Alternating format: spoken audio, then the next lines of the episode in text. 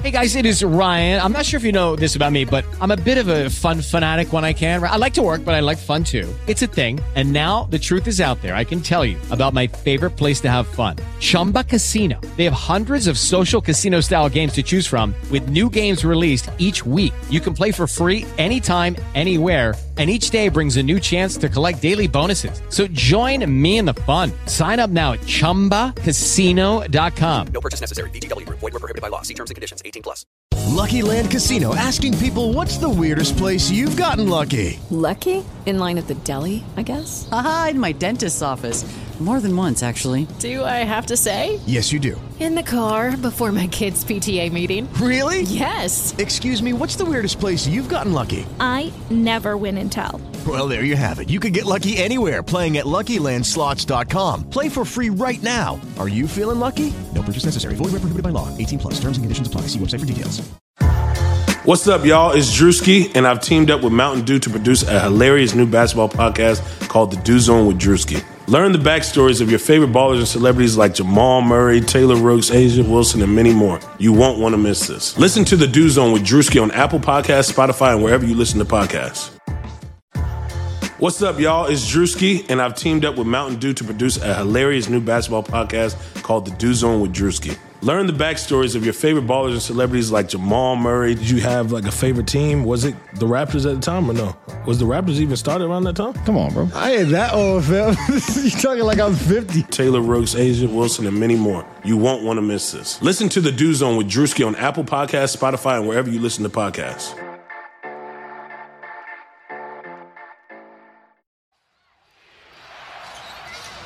Morant with a running start. Oh. Oh, my goodness. Jones. Tie game in overtime. Gasol will turn his heat. It's gone. Memphis on top. 17 Conley now with three. Count it. A 15-point lead for Memphis.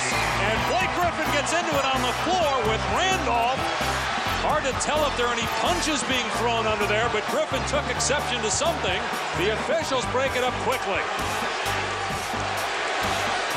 See, he just locked his arm and then kind of pulled him over. Zach falls down, and then you know what? A little elbow there. Oh, and he's digging from the elbow Griffin. in. Yeah, you know. Welcome to Grits and Grinds, a Memphis Grizzlies podcast on the Blue Wire Podcast Network. My name is Keith Parrish. Over the weekend, the Grizzlies picked up two more wins to extend their winning streak to five. Most importantly, Ja Morant returned a few days early from that initial diagnosis of him being out three to five weeks. We feared the Grizzlies would hold him out for a very, very long time. Apparently, young Ja heals quickly, and he was questionable for the game on Friday against the Timberwolves. That game ended up getting postponed for health and safety reasons. And then they played the Sixers on Saturday. Ja Morant did indeed make his return a breath of fresh air. Ja is back. And the Grizzlies, like I said, won both games over the weekend. They're now seven and six on the season, over 500. And Ja Morant is here. So things are looking pretty sweet for the Memphis Grizzlies. Eventually, when Jaren Jackson Jr. gets back, this team we hope maybe is going to be pretty good. The win on MLK Day against the Suns was basically the first win over a good team without an asterisk, without all their players sitting out or their best players sitting out, as was the case against Philadelphia, where Joel Embiid didn't play. I mean, I guess the Suns do have the excuse they'd been off for an entire week, maybe a little bit rusty. Devin Booker, especially, was very, very rusty. He was five for 21 from the field. I know we focus as a Grizzlies podcast on Dillon Brooks and his shooting struggles. He was one for 10 from the field. But hey, if Devin Booker is going to be five for 21, that's a fine trade off. Not that they're exactly one to one matched up all the time, but Devin Booker was extremely rusty and he missed a wide open dunk with just under two minutes left in the game. He makes that dunk, it's a whole different narrative. If he makes that dunk, I can, you know, emphasize that's why you don't have Ja Morant, Tyus Jones, and Grayson Allen all on the floor together because you couldn't get any offensive rebound or you couldn't get any defensive rebounds. DeAndre Ayton was getting every second shot opportunity for the Suns as the Grizzlies couldn't clear the glass. And then they finally the Suns get an offensive rebound, throw it to Devin Booker. He bricks a wide open dunk. Grizzlies come down, knock down a three pointer. Our hero Grayson Allen from the corner, off an incredible setup by Ja Morant. I mean, Grayson Allen gets credit for having another very, very strong game, and I'll get to more of that later. But Grayson Allen knocks down that go ahead three when Ja Morant splits a double team, and then a third defender comes to help out. So three guys are on Ja Morant, and that allows him to whip that baseline pass to Grayson Allen in the corner, who knocks down the big three pointer. But again, it's narrow margins between narratives of success and failure. And because Devin Booker missed a wide open dunk, and then Grayson Allen makes the three. We are feeling great as Grizzlies fans for being over 500 at this point of the season. During this five game winning streak, I feel like I've been more of the glass half empty. I've been pointing out how it's either unsustainable or isn't a sign of how the Grizzlies are actually performing. They get credit for their defense, they get credit for beating the teams they've been facing but it's still a precarious winning streak, and the team is not playing very well on offense. They're one of the worst offensive teams in the NBA. They're winning on the strength of their defense. They're winning on the strength of getting steals. Now, for the season, they are number one in the NBA in steals per game. For the season, they are still dead last in catch and shoot field goal percentage. They're 29th in catch and shoot three point percentage at 31.5% accuracy on three point attempts. Only the New Orleans Pelicans are worse at 31.3%. They're 25th in offensive rating, 25th in effective field goal percentage, 27th in three pointers made, 27th in three point accuracy. During the five game win streak, the Grizzlies have only averaged nine made threes per game, which is last in the NBA for the last five games. They've made the fewest three pointers in the NBA over their last five games, yet they've won every one. I don't think it's a referendum on, oh, they're just taking the ball inside, they're playing to their strengths, they're just taking open shots, they're not worrying about, you know, analytics or something. No, they're they're missing their shots. They have three pointers, they're not making them. They're generating some good looks, and just everyone can't hit a shot, basically. Except for, I will say, Desmond Bane gets a uh, an excuse note. For the season, Desmond Bane is now 16th in the NBA in three point accuracy, 16th in the entire NBA. Uh, Desmond Bane, 48.9%. Don't know if he can keep it up. I mean, I don't think he's going to keep it that high at 48.9%, but he could possibly uh, maybe break Mike Miller's franchise record for three point accuracy in a season. Miller's record is uh, 45.9% from three. I wouldn't bet money on it that Desmond Bane's going to do that, but promising, encouraging signs from Desmond Bane and his shooting prowess so far. Oh, let's talk about both of these games over the weekend. The Sixers game saw the Grizzlies return to a starting lineup they used some last year, where it was Ja Morant, Dillon Brooks, Kyle Anderson, Brandon Clarke, and Jonas Valanciunas. As faithful listeners of Grits and Grinds know, that lineup, starting lineup, had some okay success, but struggled to score. And much like we've emphasized when Tyus Jones was in there, the starting lineups with Kyle Anderson, Brandon Clarke, and Jonas Valanciunas, for whatever reason, have struggled to score. And we have a very large sample size going back into last season that says this. And once again, against the Sixers, the starting lineup really struggled to score out of the gate. But then you had the second unit come on. You had four of them come on with uh, Tyus Jones, Grayson Allen, and Xavier Tillman. This was notable to me just because Desmond Bane didn't come on yet. Desmond Bane was the 10th person to enter the game, and he'd been coming in a little bit earlier. But with that arrangement of Desmond Bane being the last of the five people on the bench unit to come in, that meant he was held over to play with the starters, with four of the starters when they came back in to start the second quarter. And I loved this. I actually, this is something I'd been asking for as far as a rotation pattern. And they started the second quarter with Ja Morant, Desmond Bane, holdover from the first quarter, Dillon Brooks, Kyle Anderson, and Jonas Valanciunas. I think that is a much stronger five man unit, especially because I think it can help Jonas Valanciunas get going. Jonas Valanciunas has been just a little bit off so far this season. I mean, before he had to sit down again with the health and safety protocol, but I feel like that five man unit, it's a pretty maybe a pretty solid starting lineup. If you finally want to switch up the starting lineup, Ja Morant, Bane, Brooks, Kyle Anderson at the four, Jonas Valanciunas. So I thought that was encouraging to see those five guys play together because honestly, we haven't seen them play together that much. And then after a couple minutes, Kyle Anderson came back off and Brandon Clarke checked in. Also, I like this five man unit. I know Kyle Anderson has been great this year, but if you ever wanted to put him in a sixth man role, starting something like Ja Morant, Bane, Brooks, Brandon Clark, Jonas Valanciunas, I think that sets the Grizzlies up for success. And, and they played that way in the second quarter of the Sixers game. Then finish the half again with this mixture of, again, the kind of fun lineup where you have Jones and Grayson Allen and D'Anthony Melton all together, plus uh, with Tillman on the court with Kyle Anderson. Uh, a lot of good ball handlers, or not good ball handlers, a lot of competent secondary ball handlers like Grayson Allen, Melton, and Kyle Anderson can all dribble. I love it anytime Melton and Kyle Anderson are on the court together. Going back to last season, there's just um, you know net rating when those two guys are on the court together, almost always a success both this year and last year. And so if you're going to have Grayson Allen, who again I've been a pretty loud critic of having Grayson Allen on there as the shooter, if he's there with guys like Melton and Kyle and now Tillman, who's Tillman has demonstrated he is a versatile defender. He's a very, very good defender so far.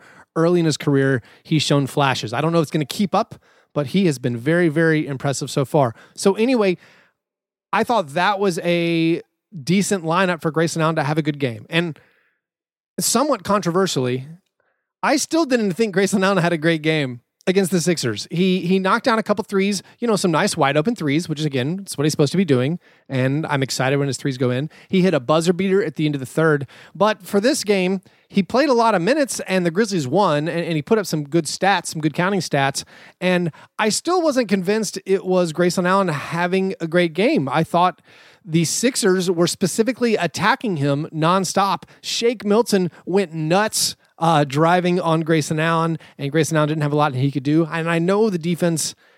I'm not sure what the strategy was. It did seem like they were going under on a lot of screens, and maybe that was a plan.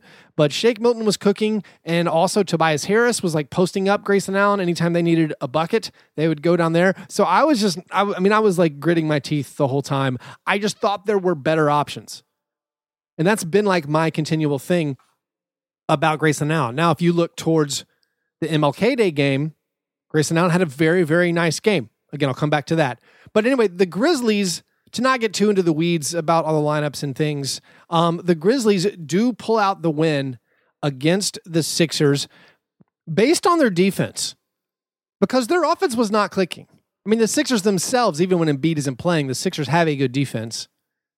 But the Grizzlies hung on for that win because of their defense, and a ton of credit goes to maybe an, an unlikely hero, and that's Xavier Tillman. Like I said earlier, you know, he's shown that he seems to be a very, very good defender.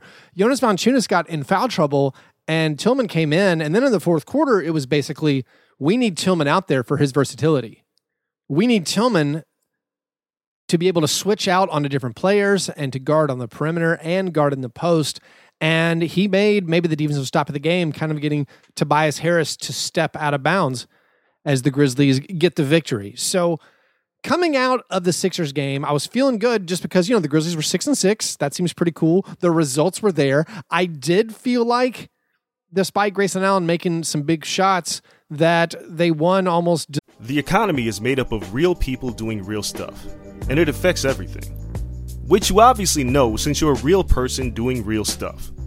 Marketplace is here to help you get smart about everything beyond the what of the day's business and economic news. We dig into the how and the why with the real people driving our economy. From big tech and interest rates to small businesses and what's happening at the Fed, Marketplace breaks it all down so you don't have to. Listen to Marketplace wherever you get your podcasts.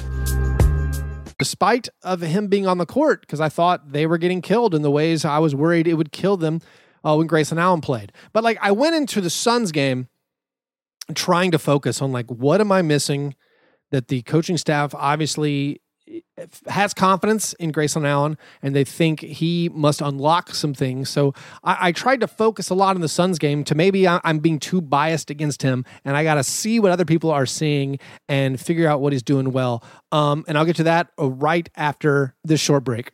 Sugar Ray Leonard, Roberto Duran, Marvelous Marvin Hagler, and Thomas Hearns. Legends, whose four way rivalry defined one of the greatest eras in boxing history. Relive their decade of dominance in the new Showtime sports documentary, The Kings, a four part series premiering Sunday, June 6th, only on Showtime.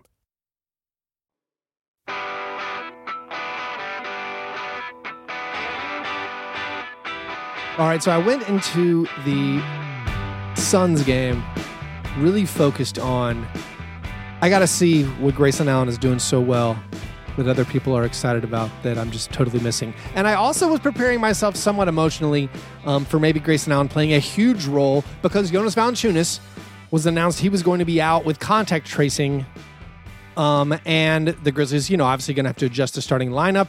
And part of me was nervous because Ja Morant was back. We were going to see the return to the opening night starting lineup of Ja and Grayson and Dillon and so on and so forth. But they did start Xavier Tillman, and I was kind of excited about this. I'll come back to Grayson in a second, but I was excited for Xavier Tillman getting the start because I do think there's a lot of promise in that Brandon Clarke, Xavier Tillman front court. I think it works better. Those two guys work better with Kyle at the three than it does with Jonas Valanciunas in there. In this one game that they played together, they still did not really excel at offense when they were on the court together, but I think possibly they can and not to overuse the word versatility, but Kyle, Brandon, and Xavier out there can do a lot more things defensively. And we saw yet another great defensive game from the Grizzlies overall. But they started with that. And then when it was time for the second unit, we got kind of a big surprise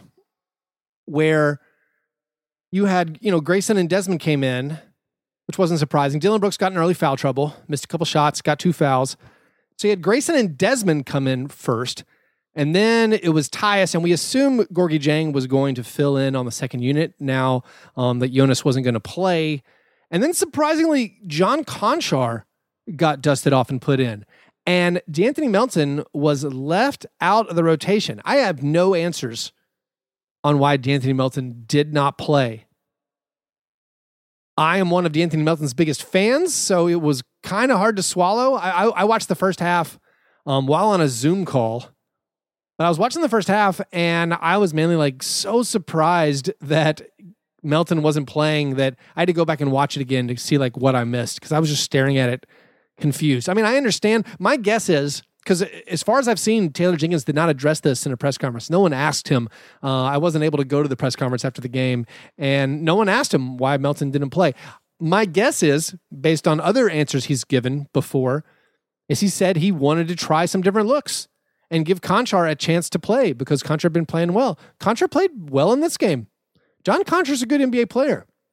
I don't know what position he is, but if you want to talk about positionless basketball, there's your John Konchar doing some good things. But I was pretty stunned that Melton, who had had really good games the last three games, D'Anthony Melton's been playing very, very well, but he was left out of the rotation.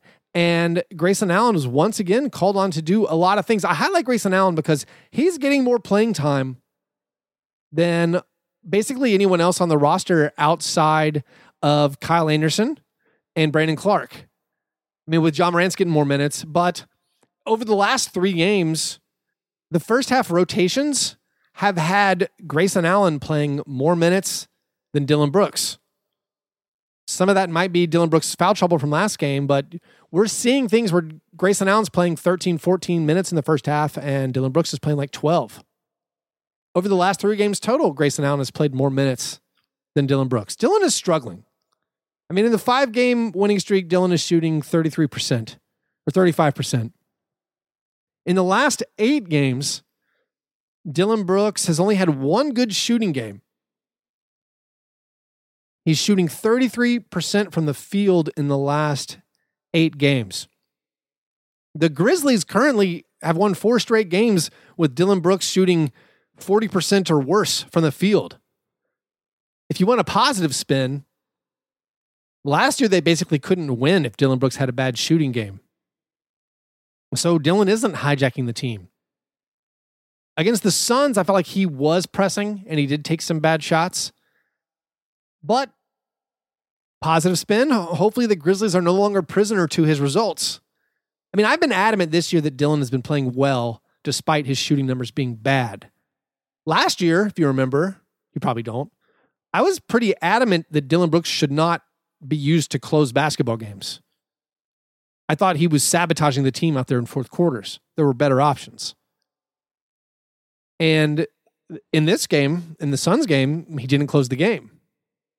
I don't know if we need to have a bigger conversation about Dillon Brooks or reassess maybe our opinions of him. Is the, you know, is it the outlier? Is the outlier the really, really hot streak from last season when it was like, you know, December through mid January? I mean, it seems pretty obvious that's the outlier.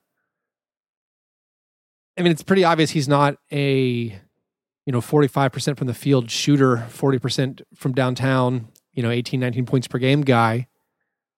But I don't think he's a sub 40% shooter. But maybe I'm wrong there. Maybe I've been giving him too much credit. Maybe some of my assumptions uh, are, are being proved false. I thought they weren't assumptions. I thought they were observations based on seeing him play a lot. Um, but these are some ghastly shooting numbers from Dillon Brooks. I mean, he stayed after the game to, you know, to get some shots up. So hopefully he will bounce back soon because they need Dillon. I mean, the Grizzlies can't keep winning, making as few shots as they do. I mean, Ayton was a man among boys getting all the rebounds for the Suns, but he had a pretty rough game as well, despite finishing with 18 points and 16 rebounds. And Devin Booker, like we mentioned at the top of the show, you know, 5 for 21 is not going to get it done. You give credit to the Grizzlies defense, but also knowing there's certain things you can control and certain things you can't control. And Devin Booker missing that many shots, that's probably on Devin, not so much on the defense. So the Grizzlies are going to need Dillon Brooks. But the guy who's coming through right now, like I've been saying, is Grayson Allen. And I find it surprising. In this game, he had another slow start. And maybe there's something to Grayson Allen needs to warm up a good bit or something. I don't know. His first half shooting numbers in this five game winning streak, uh, they're like he's hitting 40% of his shots. In the second half, he's hitting over 50% of his shots. That's Grayson Allen. During the five game winning streak, Grayson Allen has very, very strong numbers 47.5% on field goals, 47.8% on three pointers, averaging 13 points per game, just about 24 minutes per game. And that'll get it done. One thing that he's done well, and especially the last three games that has been needed for the Grizzlies, is just draw fouls. Right now, the Grizzlies are last in the NBA, according to Cleaning the Glass, in drawing shooting fouls. They're just getting free throws. They're last in free throw rate as a team. Grayson Allen has been effective in drawing fouls. He's using that handle where sometimes he gets to the rim and he can't finish, but he's been able to draw fouls over the last three games. So that's something positive that Grayson Allen has been doing. He's attacking defenses. It led to him committing four turnovers against the Suns. I think some of that was Desmond Bane being out of place on a few plays. Desmond Bane also, he keeps messing up on defense on switches. Like, I am not an expert on the X's and O's of NBA basketball and knowing where players are supposed to be. But he's doing things so obviously wrong as far as leaving, leaving guys wide open on switches where people are yelling at him and pointing at him. I mean, I can I can pick that up. I don't have to be an expert to see that. That stuff's pretty obvious. But anyway, Grayson is attacking, and while it led to some turnovers in the first half of the Suns game, he did end up getting to the line a lot throughout the game. He also, you know, came through in the clutch, not just with that three pointer, but making the free throws down the stretch. So the Grizzlies have prioritized, you know, getting assists, having pace, even though their pace is down this year. It seems like Taylor Jenkins has consistently wanted to get ball handlers and prefers when he can maybe to play a little bit smaller, even though they've been starting this bigger lineup. It seems like they prioritize, you know, the offense against the defense. I think it was interesting in both of these games, the Suns and Sixers games, there were opportunities down the stretch when the Grizzlies had a lead, maybe to do offense for defense. Against the Sixers, I was kind of pulling my hair out thinking, why don't you have a defensive lineup in the game? You know, you're up by five, you're up by six, you're up by seven. Why are we, why is Grayson Allen out there with this smaller lineup? Let's put some of our defenders in. Let's put, why isn't Kyle Anderson on the court? Like I was going nuts. Played Anthony Melton. We need, we need defense here to get the stop. Against the Suns, they went with a very different lineup. I mean, this entire game, there were weird, different lineups we've never seen before. You know, because you're playing Konchar, because Valanciunas was out, you're going to get new lineups. But closing the game, they went with a almost a three point guard lineup. I mean, it was Ja and Tyus together with Grayson Allen at the three. And then you had uh, Brandon Clarke and Kyle Anderson before uh, Kyle came out and they closed with Brandon Clarke and Xavier Tillman. I didn't think that lineup was going to get it done on the defensive end.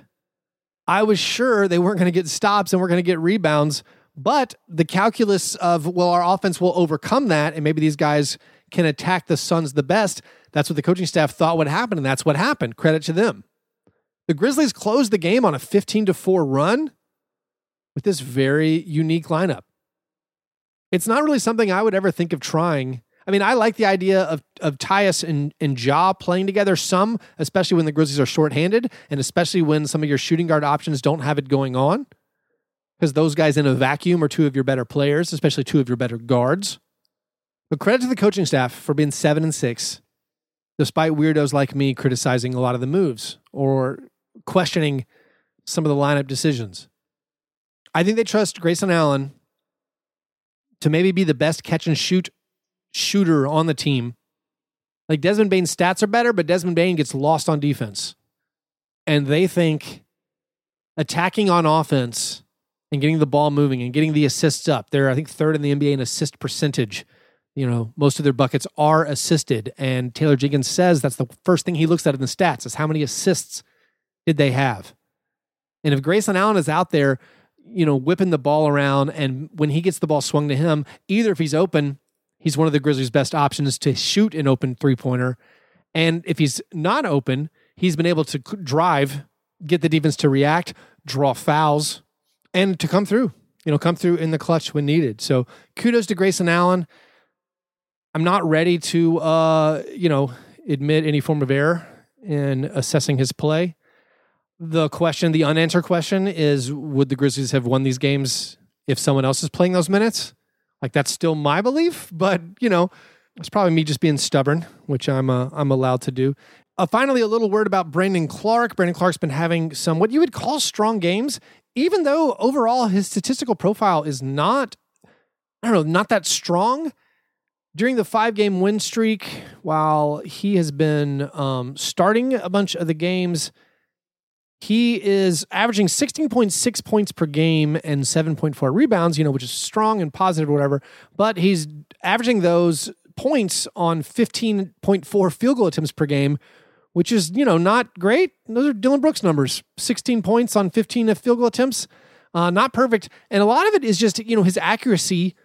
We've talked about, you know, the free throw struggles, but still his accuracy on like that floater range is not there yet. He's gotten a little better at finishing around the rim, even though he still missed a ton of dunks. If you just look at his shooting stats um, from zero to five feet based on NBA.com's player tracking, from zero to five feet this season, he's shooting 60%, but last season he shot 73% from zero to five feet.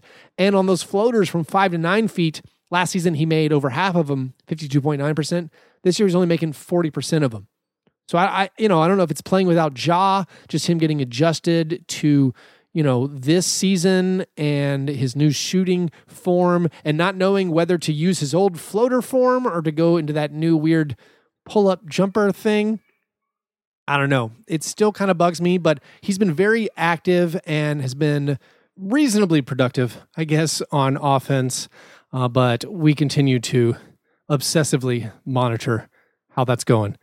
Anyway, the Grizzlies now go on the road to play the Trailblazers. The Trailblazers turns out um, they are going to be a little shorthanded. CJ McCollum is out for four weeks. Jusuf Nurkic is out for a long time. I think maybe eight weeks. So maybe the Grizzlies, you know, can pick up a win, get a, a tiny bit of revenge from the bubble and the play-in games, and keep uh, this positive momentum going forward. Is the D'Anthony Melton situation something to monitor, or is it just the random? Sometimes guys aren't going to play. I'm going to try some new lineups. I don't know. I'll, I'll, try to get some answers to that. But anyway, uh, thanks for checking out the show. Tell other Grizzlies fans about it. I appreciate if you do that. Anyway, you guys have a good one. Go Grizz.